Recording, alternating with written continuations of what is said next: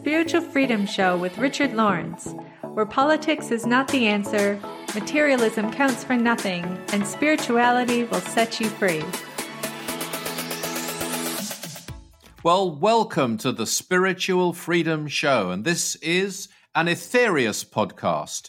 We're also syndicated, I'm very pleased to say, on radio networks including Body, Mind, Spirit Radio, W T R M, the Trim Radio Network, Transformation Talk Radio, home of the Doctor Pat Show, and Oneness Talk Radio.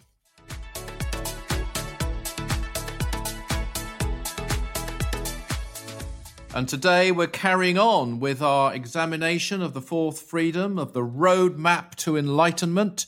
Uh, last time we looked at the physical and mental roadmap. Today we're looking at the psychic and intuitive roadmap to enlightenment. And I'm delighted to say we're joined by two guests, one of whom I have to say I know extremely well, uh, that because she's my wife, and that's Alyson Lawrence. And she will be guiding us in our presentation. But earlier than that, we'll be hearing from a new guest to the Spiritual Freedom Show, and that's Yomi Oduguwa, who'll be sharing with us his moment of truth. Well, I have to say that uh, today's show is right up my street. I feel like a round peg in a round hole on this one. Uh, it's the psychic and intuitive roadmap to enlightenment.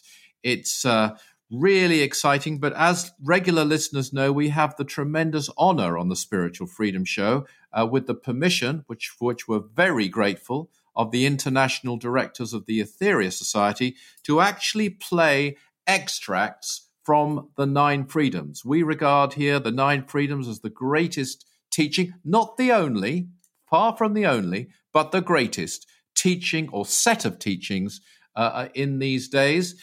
And we are honored to examine it. We can do it in a way which I don't think has been done before in this in a regular series anyway, by taking short extracts, not the whole of a freedom, but looking at the many pearls contained within just a few sentences, sometimes just within one very short sentence, because that's one of the hallmarks of Mars Sector six, who delivered these through Doctor George King. In fact, it's a hallmark of Doctor King too, but particularly of Mars Sector six, to say great truths in just a few short words. And in fact, to make it as easily understandable as possible. So you, in just a few words, you get levels and layers of meanings. And our job on the Spiritual Freedom Show is to try and look into and penetrate and understand those layers of meaning. So let's start right away then.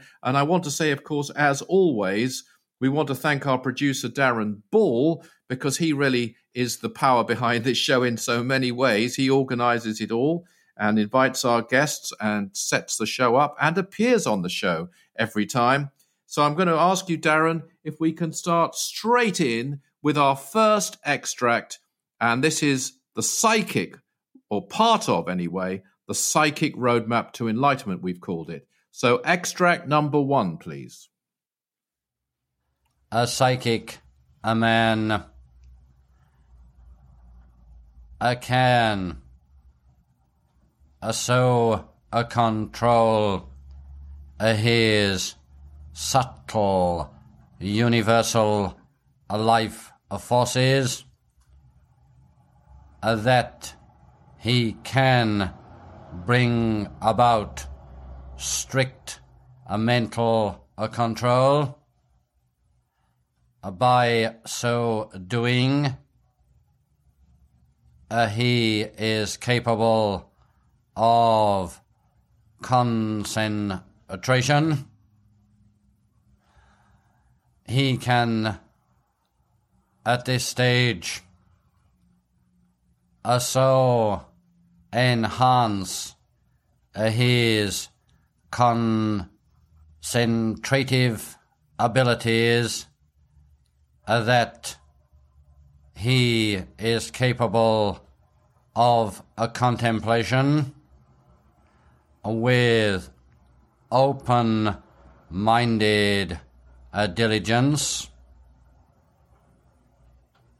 which will bring about a greater awareness, a greater understanding, and which will begin to open the door of enlightenment. Three sentences there, and there is so very, very much in them. And what I think is an absolute theme of all the Spiritual Freedom shows, but in particular last time and this time, is the massive change in approach to the journey to enlightenment, a massive shift. Uh, we learned last time about the mental roadmap, and we saw that instead of detachment, which would have been taught, for a very good reason in the past, if you detach from all mind, what do you have? You have spirit. That was the aim. If you look at the aphorisms of Patanjali, you could strip them away and you'd find at the root, that is what is there. Uh, the idea of completely controlling, of even of subduing, Uh, or even of negating. You find it in other traditions too. You find it in the Vedas. You find it in the Tibetan tradition. You find it in all those ancient paths which led to true enlightenment. I don't mean which led to gaining psychic powers and led to gaining certain experiences and abilities and realizations at a, say, should we say, a clairvoyant level or something like, or an, even a, at a basic intuitive level. But when they were leading to high levels of intuition and ultimately samadhi, as it's called in Sanskrit, the deepest state of meditation except one, and the one being cosmic consciousness, the fifth freedom, then you did have this detachment, this negation, this subduing, this even in certain cases suppressing of mental impulses. Why? So that the spirit could come through. There's a massive change, and we see it now, and it's all because of one thing. It's all because of one word, and that word is service. Service comes first. You know, the greatest motive for enlightenment would be to serve more, because the more enlightened you are, the better, the more effective, by a long chalk, will be your service. You'll have better concentration, all work, and let's face it, service is work. It's work. Uh, and, and it's work for others, but it's still work.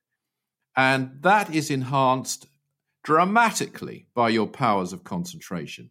It's enhanced dramatically by your intuition, by your psychic ability, because that gives you better judgment, by your creative visualization, because that gives you better ideas. And all these are the product of enlightenment, providing, providing that service is being done, or rather that work is being done in service and not for selfish reasons. Won't necessarily work if it's used in a selfish way beyond a certain stage anyway. Could even work against you. But if it's being used to serve others, then of course enlightenment goes hand in hand. And there are some people in the New Age fields who who feel they've they've sacrificed enlightenment. They've given up on this in order to serve, in order to help others. Not necessary, my friends. Not necessary, not even helpful. Yes, we have to cut back sometimes on our own development. Yes, we will. We'll have to sacrifice some of that to help others. But that, in its very nature, will help us in our advancement too, and give us a very stable advancement, and will help to lead towards enlightenment. So it's all one. Now, looking at what we've just heard here, a psychic man, and I've said before that, of course, these transmissions were delivered at a different era, different time. It's sixty years ago. Psychic man was not the male gender. It was all people. And that's what that phrase was used to mean in those days. So psychic man can so control his subtle universal life forces that he can bring about strict mental control. By the way, we've talked before on the Spiritual Freedom show about healing. I just want to throw that in. Uh, we're not covering the full references to Psychic Man in the Fourth Freedom, uh, but uh, that's uh, regarded by uh, Mars Sector six as the best way to relieve ourselves of psychic frustration, by the way, the giving of healing. And I can't think of a finer psychic practice. And he does imply, at least, that it's a psychic practice, giving healing, than that. But here we're talking about strict mental control, another key word that comes out uh, over and over again. Another one which we focused on last time was the word transmute, transmutation. Instead of detachment, it's re- transmutation, raising all energies up to a higher level, not leaving them there and just detaching from them, but raising them, transmuting them. And we have a recurring theme here. In the past ages, certain schools of yoga and mysticism actually discouraged psychic development, by the way. They were taught, students in those schools, to detach from all things st- psychic. That didn't stop them, by the way, from having psychic experiences, Uh, but they were taught to detach from them, not to do to, to use them as now would be the, as it were, order of the day, namely to use those psychic abilities that you have in service and detach from the rest, but just to detach from it as a thing. They did have psychic experiences, and they regarded them in the past as signs along the way. And by the way, if you are an enlightened person, you have had psychic experiences, not you might have had. You will have actually, I'll go further, you will have psychic abilities. And anyone who calls himself, and I can think of one very famous person who does call himself enlightened, who hasn't had those or says they haven't had those, then they aren't truly enlightened. They may have reached a good state of peace, uh, of uh, a certain balance, Uh, that, that helps them to deal with their life in a good way, and they may have uh, very good qualities. But that's not true enlightenment, because psychic experiences will come along. As Doctor King told a disciple of the yogi, D. Doctor Shastri, who was teaching in London, and this is before the command of nineteen fifty-four, before he started his main mission, he said to them, "How can you detach from clairvoyant powers if you've never experienced them?"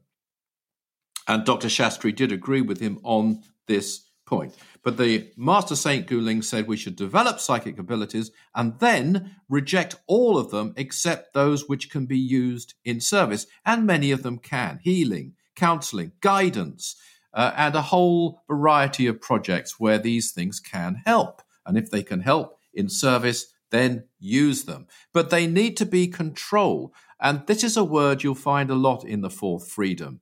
It appears twice in that extract we've just had. Psychic man needs to control the pranas, the energies flowing within his auric structure through the psychic centers or chakras, through the Nardic system or the psychic nervous system, to bring about mental control. Not control over others, I want to stress that, but control of oneself.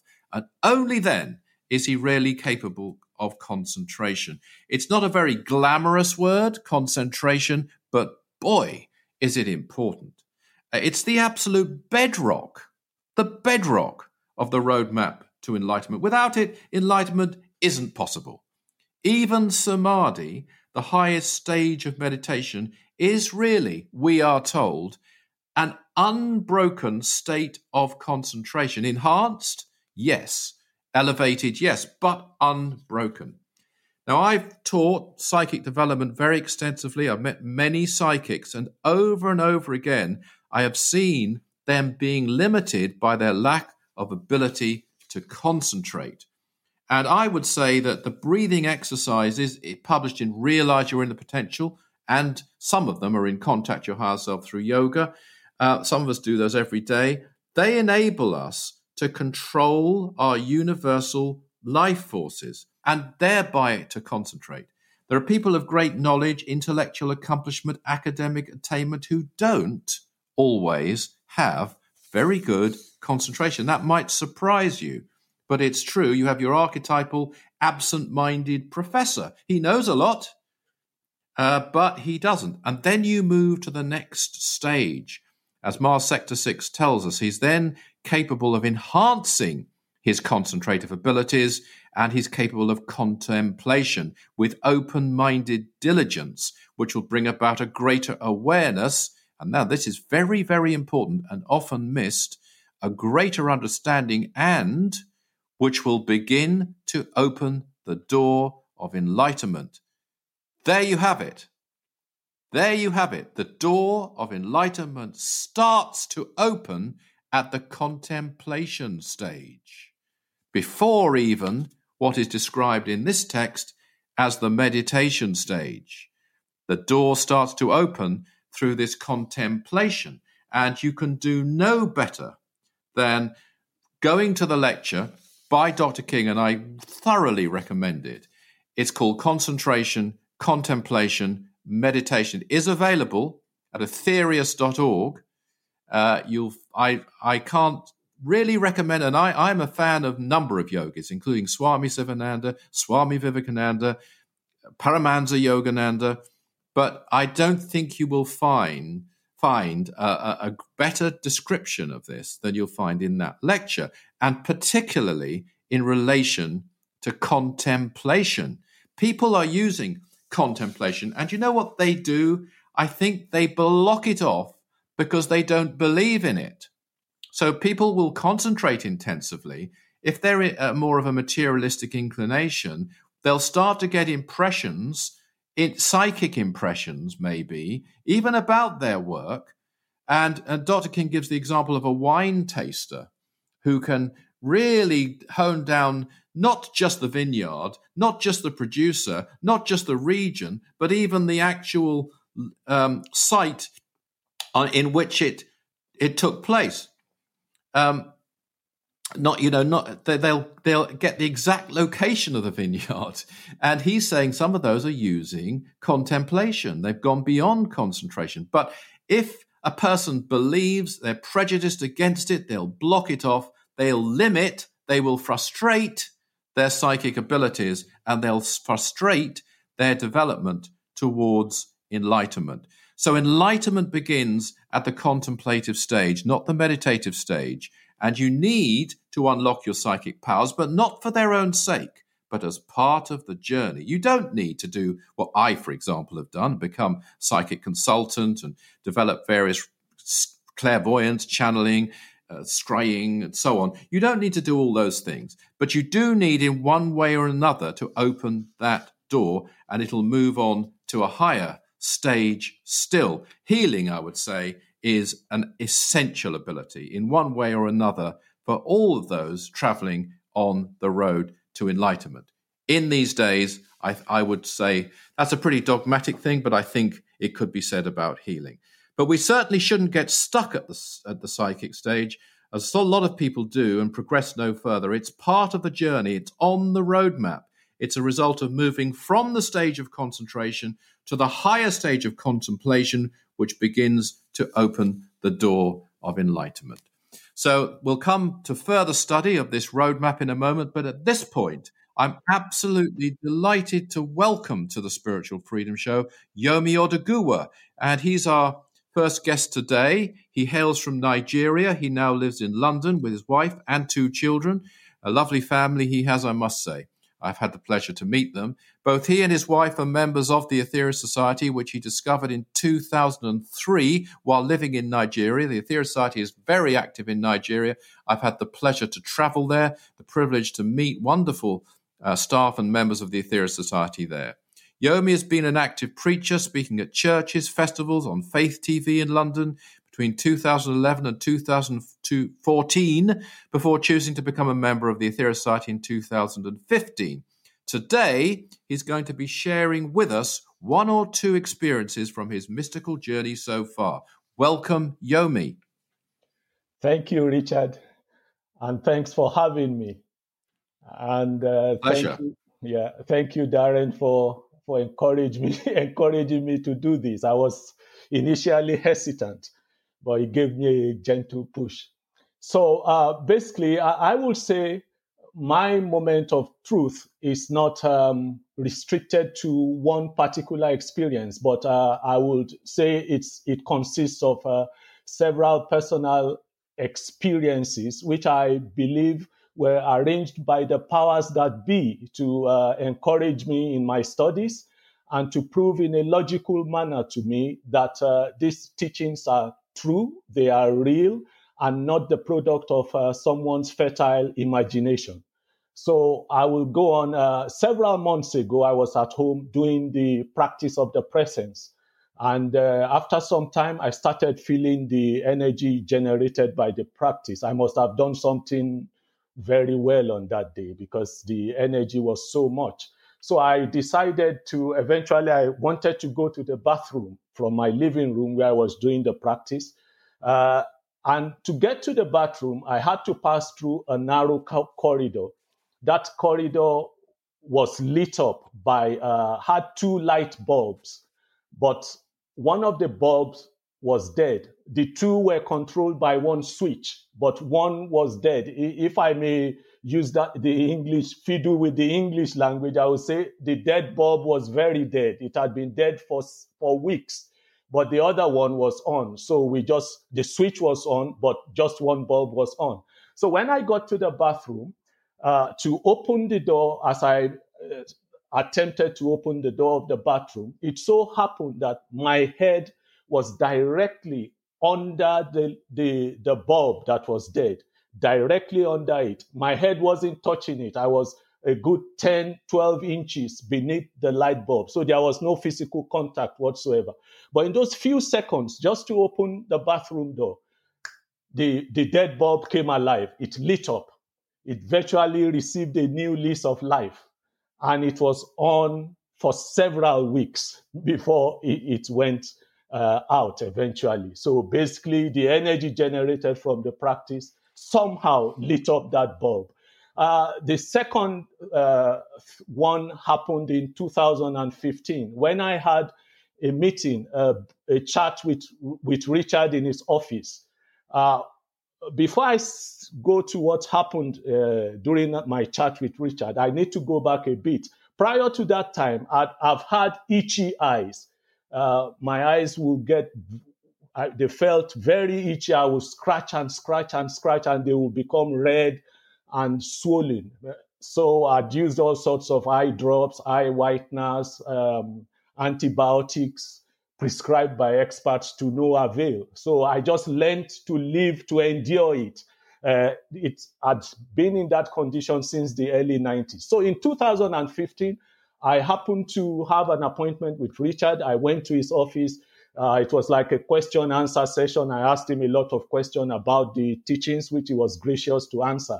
After about thirty minutes, I got up to leave, and he asked me, uh, would you like to visit the Master's Shrine? And I said, yes, of course. So I went up uh, to the Master's Shrine. I was there for a few minutes. I chanted a few mantras. I didn't know what to do, and but something nudged me. I should ask for something. I don't know what to ask for. So I visualized the Master to the best of my ability and mentally told him to help me in my spiritual studies in any way that he deems fit. After that, I left. I went home. Uh, I went to my bedroom and just relaxed on the bed. I didn't fall asleep, but I was just uh, in a kind of borderline state when I I now felt a gentle breeze inside, internally, beneath my eyes. And before I, I was wondering what's going on, the breeze blew out about seven or eight needles out of my eyes. They, land, they w- landed on the bedsheet. So I got up because I wasn't sleeping. And I looked on the bedsheet, but I didn't really see anything. I, I believe I wouldn't see anything because that must have happened at a subtle level. But to cut short a long story, from that day, the itchy, scratchy eyes that had used all sorts of eye drops and antibiotics, it stopped. It's never, there's not been a relapse. It's never happened again. Since two thousand fifteen to now, it's about six years. It's never happened again. So I I I, I hope uh, uh, someone gets encouraged by this, and the die-hard skeptics would have a rethink that these teachings and practices are real. Thank you very much. Well, that's incredible, Yomi. Thank you so much for sharing that moment of truth with us. Gosh, that's interesting. Thanks very much then to Yomi. Thank you for appearing on the program. Thank you. Darren, are you there, sir? I am. Thanks what so much, a very th- and thanks for joining and thanks for running our show for us, Darren. But what an amazing story from Yomi there. And, you know, I didn't know what he was going to say. Let me explain to listeners, by the way, the Master Shrine is a room at Aetherius House in London, and it was the bedroom of Doctor George King whenever he visited here and stayed here, which he did regularly uh, in in, uh, for, in the sixties, seventies, eighties, certainly the seventies and eighties. Um, and we've kept it now as a shrine with some of his things there and various holy articles there. And that's what Yomi was referring to, that when he did the mantra and had that experience. So that was a, an M O T to remember, as we like to call it on the show, an M O T, a moment of truth. Don't you think, Darren? Yeah, certainly one to remember. Actually, Yomi said that when I was chatting to him the other day. So oh, I'm going to I'm going to surprise you with one on the show. So I said, okay, I'll I'll, I'll let you do that. That was so a that, surprise. yeah, yeah, absolutely. Certainly was. I think also it's kind of testimony to the uh, connection you can make with a master. And, absolutely. Uh, And uh, the the amazing kind of like miracle that that can be in your life. Well, that's Doctor George King, of course, for for people who aren't aware, who we're talking about, who was the channel for the Nine Freedoms. And do write in to us and send us though your experiences and share them with us, but more importantly, with our, our listeners. And I think you have some of those, do you not, Darren? Definitely. So um, I thought I'd share a couple here, actually, that I've got. Mm. Uh, the first one is interesting in that um, it's from someone who lives uh, quite close to headquarters. They start in London, that is, and they say, I live up the road from your headquarters in Fulham and have for many years felt very out of place everywhere I've been. I'm looking for enlightenment. These are confusing times, and for years I've tried everything from yoga to medicate, meditation to Qigong in an attempt to find some sense of awakening. I'm also looking to be my best self. Along with feeling like there's something not right in the world, I fear there's something not right in me. It's difficult to place or articulate, though.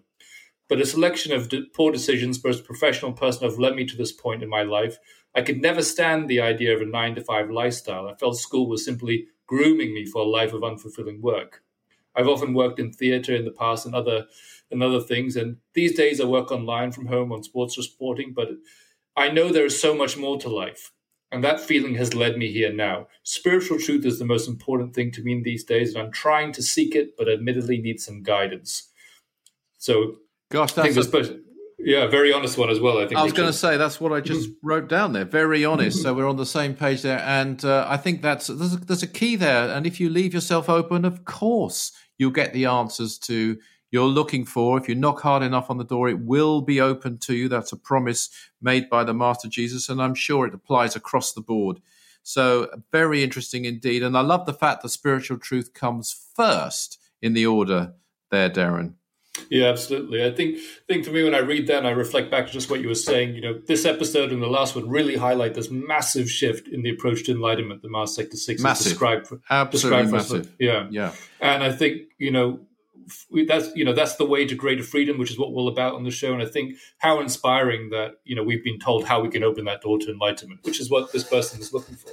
Indeed, thank you, Darren. And we're coming back to you later in the show with more uh, questions and comments from our listeners. But in the meantime, let's carry on with that uh, roadmap to enlightenment. And we've now moved from the psychic roadmap. So we've done the physical, the mental, the psychic, and now we're moving to the intuitive roadmap to enlightenment. And I'd ask you, please, Darren, would you play the next extract from The Fourth Freedom by Mars Sector six? The next essential step he can then take is the uh, transmutation of mental energies upon the plane of inspiration, called high intuition.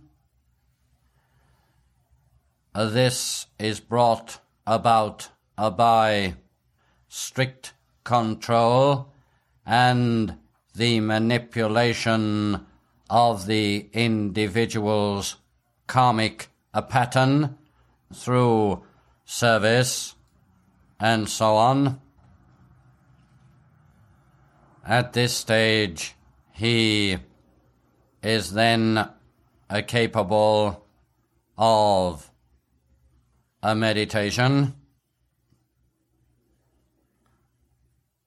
uh, through uh, such a meditation.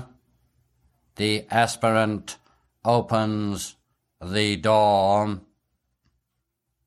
even wider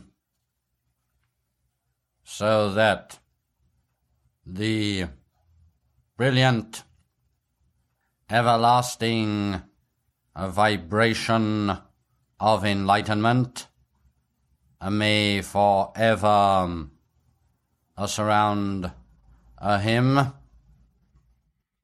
And so now we've moved, we've done, we've gone through concentration, contemplation, meditation. And might I just say that while you're concentrating, you're fully concentrating, and then you enhance it with your contemplation, but you still need your powers of concentration.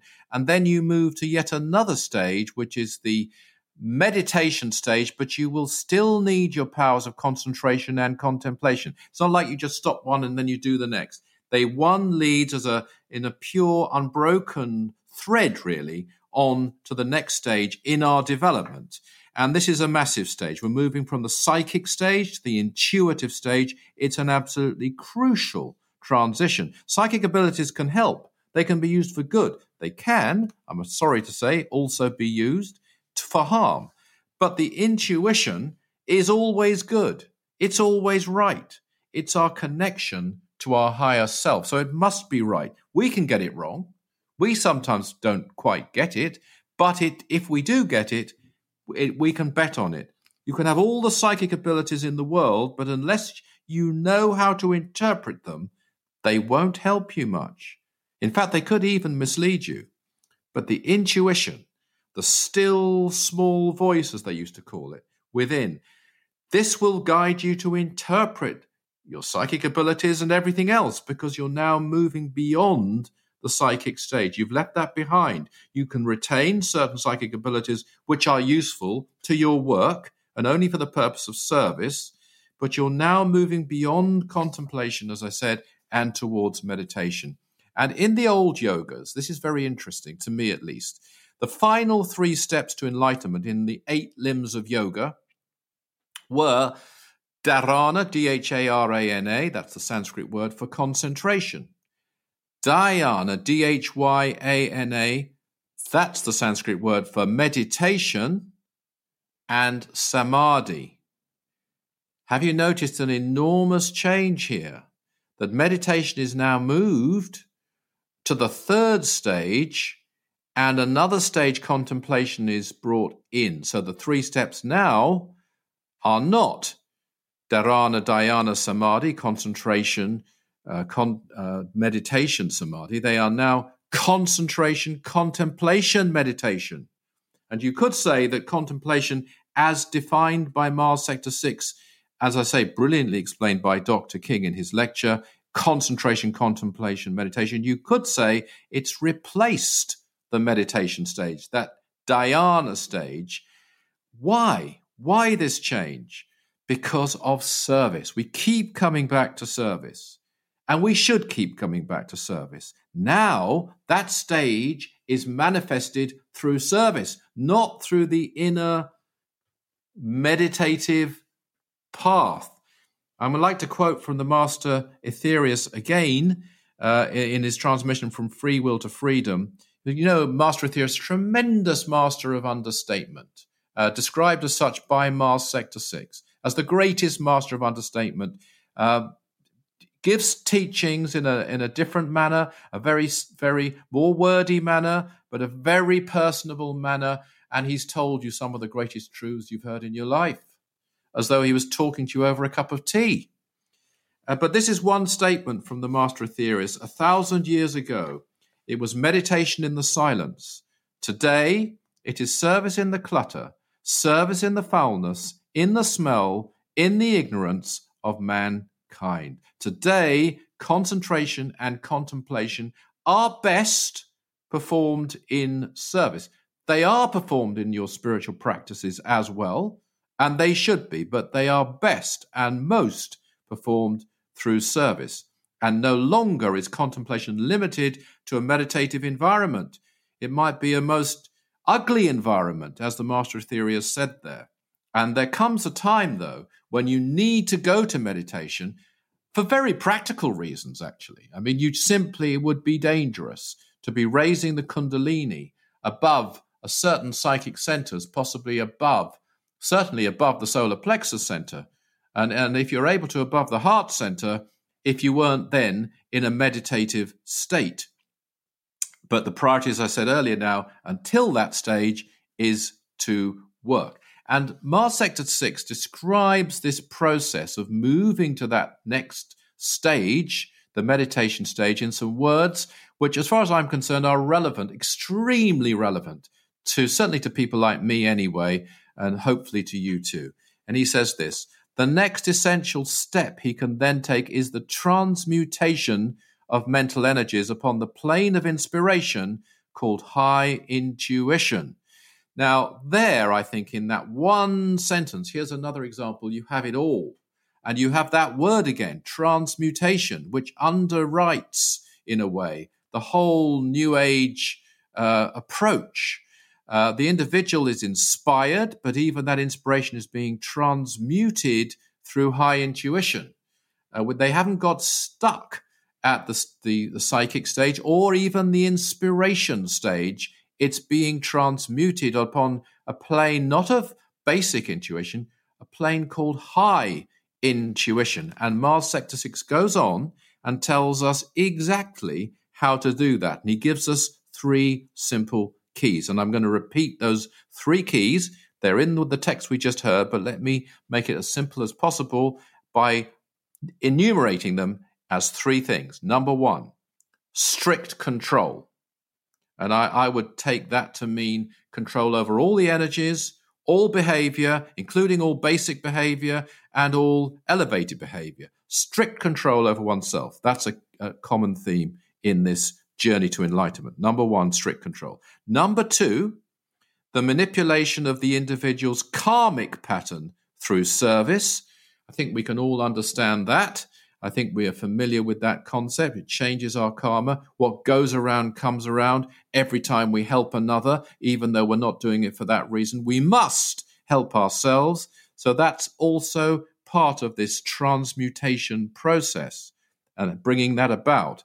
And then there's number three, and I say this quite seriously because I think these words do matter. They're three words, and so on. And I don't think he'd have said them if they didn't need to be said, because Mars Sector six doesn't do that. At the same time, whatever it is he's referring to isn't important or significant enough to be identified specifically, so it could be a whole bunch of things, depending on the individual, that actually need to be done, and it really includes anything else other than those two things of strict control and manipulation of the individual's karmic pattern through service.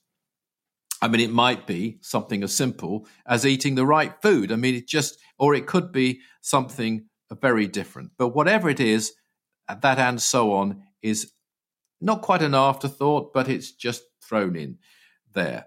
Now, at this stage, now I'm now quoting from Mars Sector six again, after this transmutation of mental energies upon the plane of inspiration called high intuition, that means, let's let's note that, you've got to be inspired to even be able to transmute those energies on that plane. You've got to have reached that plane, uh, which is called high intuition, uh, but then you bring about the transmutation at that plane.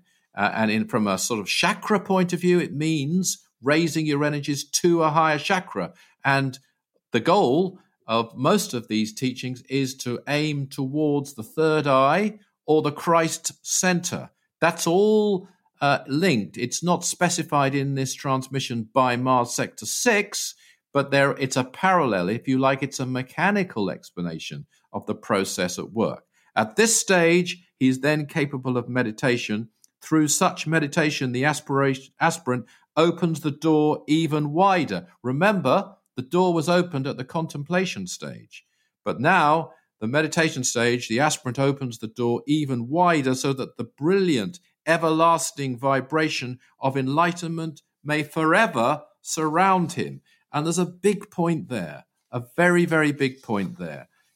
Doing, having an experience like this isn't like having a material experience, which can be enjoyable, and a certain amount of enjoyment in the right way for the right reason may well be necessary and isn't necessarily wrong. It would have been regarded as wrong at one time. It all depends what it's part of, if it's necessary for an individual in their work of service.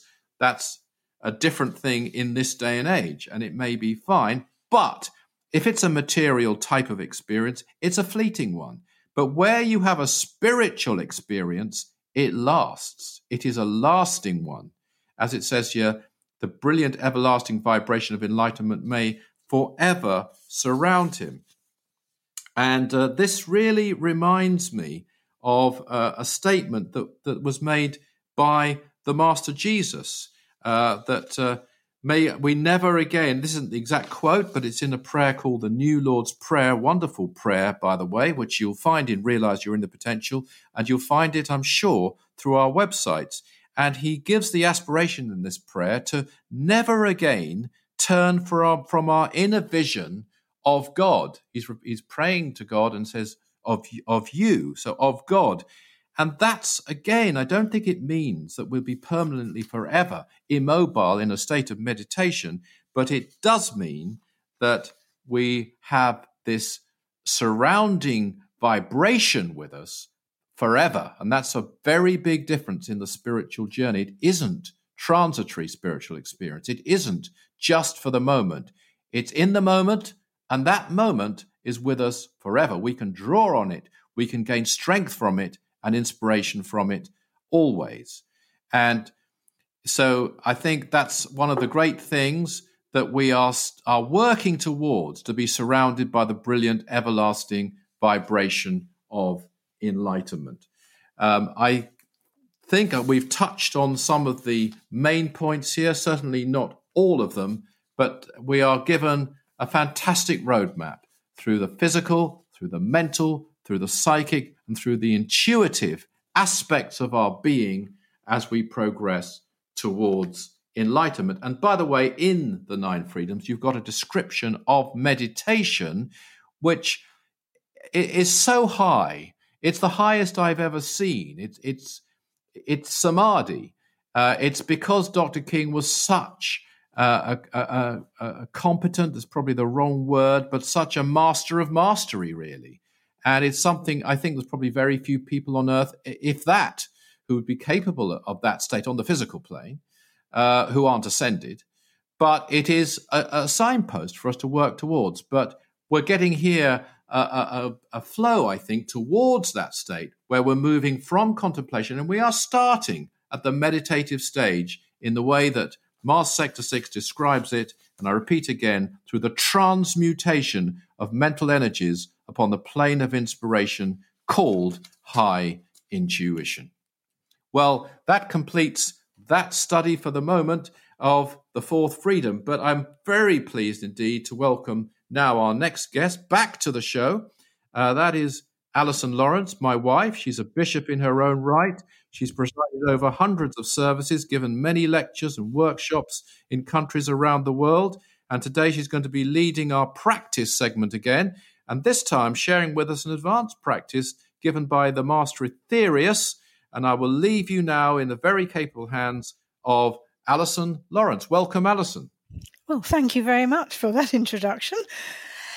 Anyway, it's my pleasure now to guide you through a practice which is a very advanced. It's a very ancient practice which the Master Aetherius actually gave in front of a public audience in London on January the twelfth, nineteen fifty-seven, while Doctor George King was in samadhic trance.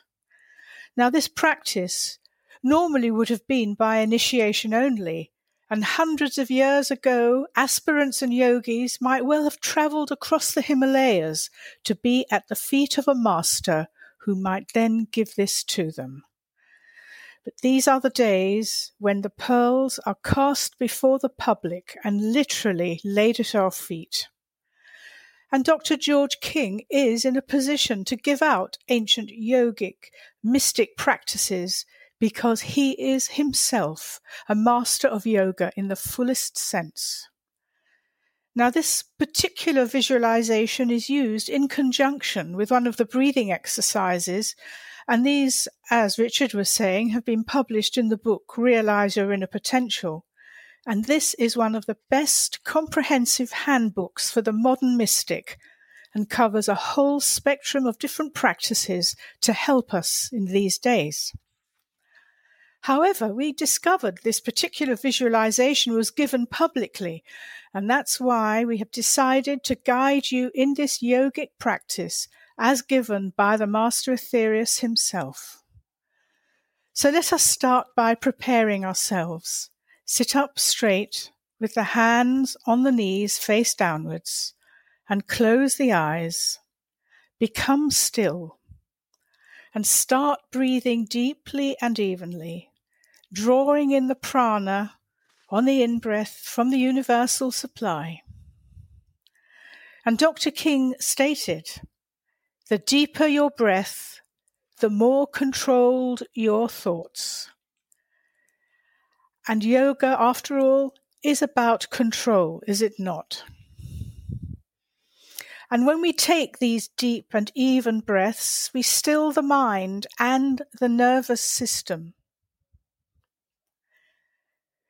So while we become calm and just still the mind, let go of all the thoughts, and just concentrate on these words as delivered by the Master Aetherius himself at the end of the transmission that was given in nineteen fifty-seven.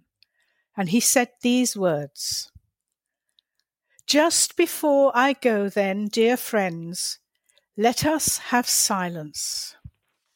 Now in this silence, close your eyes, and with your eyes closed, look upwards towards a spot in between your eyebrows and a little above them, the spot where the physical manifestation of the thir- so-called third eye is. The actual eye, of course, is in the subtler bodies. Look upwards towards that spot." So let us now do this. This is the instruction. So with the eyes closed, try and see this spot. It would be like um, a, a white light, a ball of white light. And the you know the third eye that the Master Aetherius refers to, the ajna center, is actually in the subtle bodies. And concentrate on this spot, this white light, roughly six inches in front of the forehead. Now this could appear to be like a pinprick of light, and this is why it is so important that we have to be able to control our thought processes. And if your mind starts to wander, bring it back to the white light. You must have no distractions. And you might see a small ball of light that disappears out of your line of vision. And this could be a reflection of the solar plexus center. But when you see this, bring it back. Try and concentrate on this white light and be calm. You have to have calm concentration. The Master Aetherius says, "Open yourselves." And if you do this, you'll allow an influx of higher powers. You'll, you'll raise your consciousness. Now, when you do this on a regular basis, you may not actually see anything at first. And then you might start to see vague moving lights, but you have to keep at it. And when you are able to hold a single thought, you will start, you'll see this light. And the more you do it, the more intense this becomes. And the very fact that you will be able to see it, because that is the potential within each and every one of us, you know that you are starting to raise your consciousness. And that, of course, is our ultimate aim, is it not? Thank you. Thank you very much, Alyson, and thank you for sharing that with us. And may I just say, because I ha- happen to know, that that's a practice that Alyson does every day and has done for many years, and something that she does know about from personal experience. So thank you, Alyson Lawrence. Thank you. So we'll move on now. But just before we do move on, I would like to just say something to listeners who practice breathing exercises, and specifically maybe you practice the breathing exercises and realize your inner potential and contact your higher self through yoga. And if you do, you'll be familiar with the exercise that has just been taught. What was the revelation is that the Master Aetherius would give that to a public audience in nineteen fifty-seven in London so readily. That's also a sign of the changing times. But what I would say is this, if you do those breathing exercises, sometimes people, there are six of them, and if you know them, if you don't, I strongly recommend them to you. I do them every day as well. Still, and I, I need to do them. It's not even that I want to do them. It you, And there is time. It, it doesn't take that many minutes, ten, fifteen minutes, depending how much time you've got. You could take eight hours, but you'd be more useful serving. But you've still got time to do something like that. If you do, though, and if you know the ones I'm talking about, sometimes people do the sixth exercise in that series of six, and they think they finished them. No. After the sixth, you have that focus, one of which is the one Alyson was speaking about in that practice, and you can continue with that. And I would say this from my own experience, that you can really, really understand why it is that yogis uh, of old and aspirants of old would spend hours and hours a day doing that practice, because you don't feel you've exhausted it. In fact, the more you do it, the more you start to see, my goodness, I'm only scratching the surface here. I could really go on at this. I've got a lot to do. There is, you know, an endless amount of time that could be spent, if we weren't so engaged in service, doing that one exercise. But I just draw that to your attention. If you're doing the breathings, they aren't necessarily finished when you've just completed the sixth. They can continue with the focus of concentration, uh, which you choose, uh, after that for some period of time. And that's one of them. Anyway, I want to now bring our producer back in, Darren Ball, because I know he's got some interesting questions. I don't know what they are. I never do. I ask him not to tell them until he's on the show so that it's completely spontaneous. Darren, welcome back. Thanks, Richard. Yeah, and thanks so much for sharing those insights um, from both you and Alyson about the, uh, the breathing practice. I'm sure that'll be helpful and inspiring to many of our listeners. Um, I'd also like to say, you know, this is one of those shows to listen to over and over, a roadmap that we can draw on um, over the years as we go forward on the path. So incredibly valuable content that that we've shared here today. Thank you so much. Thank you, Darren. Yeah, just uh, so before I go into another question, just say to everybody out there, um, thank you so much for tuning in and supporting the show. Um, we'd love um, if you'd like to leave us a review on your favorite podcast app to help us get the word out about the teachings of Mars Sector six and the Nine Freedoms. Um, first question here, I thought I'd start with Richard, uh, just because it stood out to me, just what Alyson said just there at the end about raising our consciousness. And this person says, I'm struggling a bit at the moment, and I know I need to put the effort in to raise my consciousness, especially right now. My energy seems to be drained off badly, and I get depressed no matter what state of mind I try to put myself in. Can you help, please? Gosh, yes, that's uh, that's. I mean, that could be so many different things, and I wouldn't like to sort of give, as it were, medical advice over the air if that's what this indiv- this person might need, or maybe they don't. Um, but one thing I think is, you know, to calm the mind. I think. Uh, just simple deep breathing can be very helpful. And some of the practices that we've done on the Spiritual Freedom Show, such as the violet flame practice, will cleanse the aura and tend to raise the vibration uh, and tend, tend to change our focus. Um, you know, it's it's. I remember there's a, there's a quote by Proust, and I haven't got it to hand, but it's something along the lines of, you know, it's not a question of traveling to new vistas. It's uh, traveling or seeing through new eyes. And I think it's quite a liberating thought that, that, you know, one can look at life and it can seem depressing and it can seem down, and then one can be in another state of consciousness and look at the same series of things, and it can be a challenge. And, you know, that's just a question of our inner state of being, which we can change.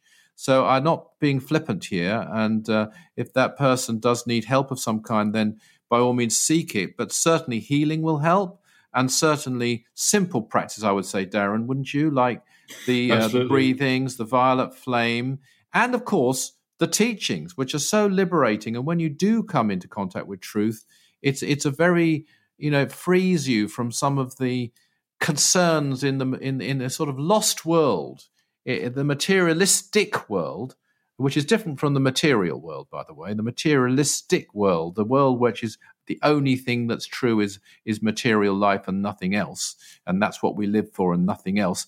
That is depressing. That that very concept is depressing, and it can get to all of us if we let it, and we have to make a sort of effort to break free from that, I think, as best we can. Yeah, I think um, you know everything that I totally agree with everything you've said there, and just even you know, what you what you Alyson and Yomi have shared about the practices, I think um, tells tells me, and certainly I can vouch for it, and listeners, that those do work and they can make a real difference in your life in terms of your inner transformation and the way that you can serve. And that's the service we do, I think, is transformational as well, um, in the way that it can help to raise you up and raise your consciousness, if that's what this listener is trying to do. And of course, as you've said, these teachings are so inspiring, and especially today when we're talking about a real roadmap, concrete roadmap to enlightenment that we can follow. Yeah, I, I, I thanks for that. And I do think it's unforced effort is what it is. Mm. If you wanted two words, I'd use those. You can't force it, but nor should you give up on it. You've got to stay at it. You've got to stay, even if you're looking at that white light Alyson was talking about. It's unforced effort, keeping your concentration on it, bringing yourself back, but not forcing yourself. Yeah. Mm. So I just had a thought I'd bring in another comment here from um, just Fan on So saying, um, listening to the Super Show, it's so great with a new with a new side on the teachings and great wisdom. I'm always searching for older episodes to listen to. Thank you so much to the team, and please don't stop. And I think I uh, so, so well, thank you. Too. Well, we need encouragement too. So I want to thank, yeah. I want to thank that listener very, very much. And and how do people write in to to to, to you and to the show, Darren? Yeah, thanks for bringing that up. So um, anyone can write to us at spiritual freedom at richard lawrence dot co dot uk. Um, do share with us your stories, your comments, your questions. Um, we'd love to read them out on the show because they are, you know, an opportunity to answer those for other people too who have the same questions, but also inspiring to hear the stories of of other people, um, things that have happened to them on the spiritual path that have helped them to continue, and no doubt can be an inspiration for others as well. Great. Well, thank you very much, Darren Ball, because Darren really is the mainstay of holding this show together and organising it, and we really do appreciate that. So thanks to you, Darren. There's no other announcements you have to make, I don't think, are there? Well, I just, um, since uh, Alyson's brought it up on the show, maybe we can give a quick quali- clarification to someone here who's asked about uh, one of the practices. I think it might have been Alyson who had led it uh, on a previous show. Mm-hmm. Said, I've been reading Realization of Potential. When doing the practice of the presence, the illustration shows that your Um, left hand's on the solar plexus, the right hand is on top of the left hand. So when I'm finished doing the practice, am I supposed to swipe my hand over the left, the, my right hand over the left? Yes. Uh, if you're doing it at the end, if it's your final practice, yes. If you're going into something after it, obviously no, because you might be wanting to send energy out. Mm. And I have to leave it there because we are coming to the end of the show. So I want to thank all our guests. I want to thank uh, Yomi Oduguwa, and I also want to thank Alyson Lawrence. And, of course, I want to thank Darren Ball. And I want to thank all our listeners. Thank you all for supporting us and listening to the Spiritual Freedom Show. And I just want to remind you, as I always do, at the end of every show, of that great aphorism by Mars Sector six in the Third Freedom, that service is the jewel in the rock of attainment.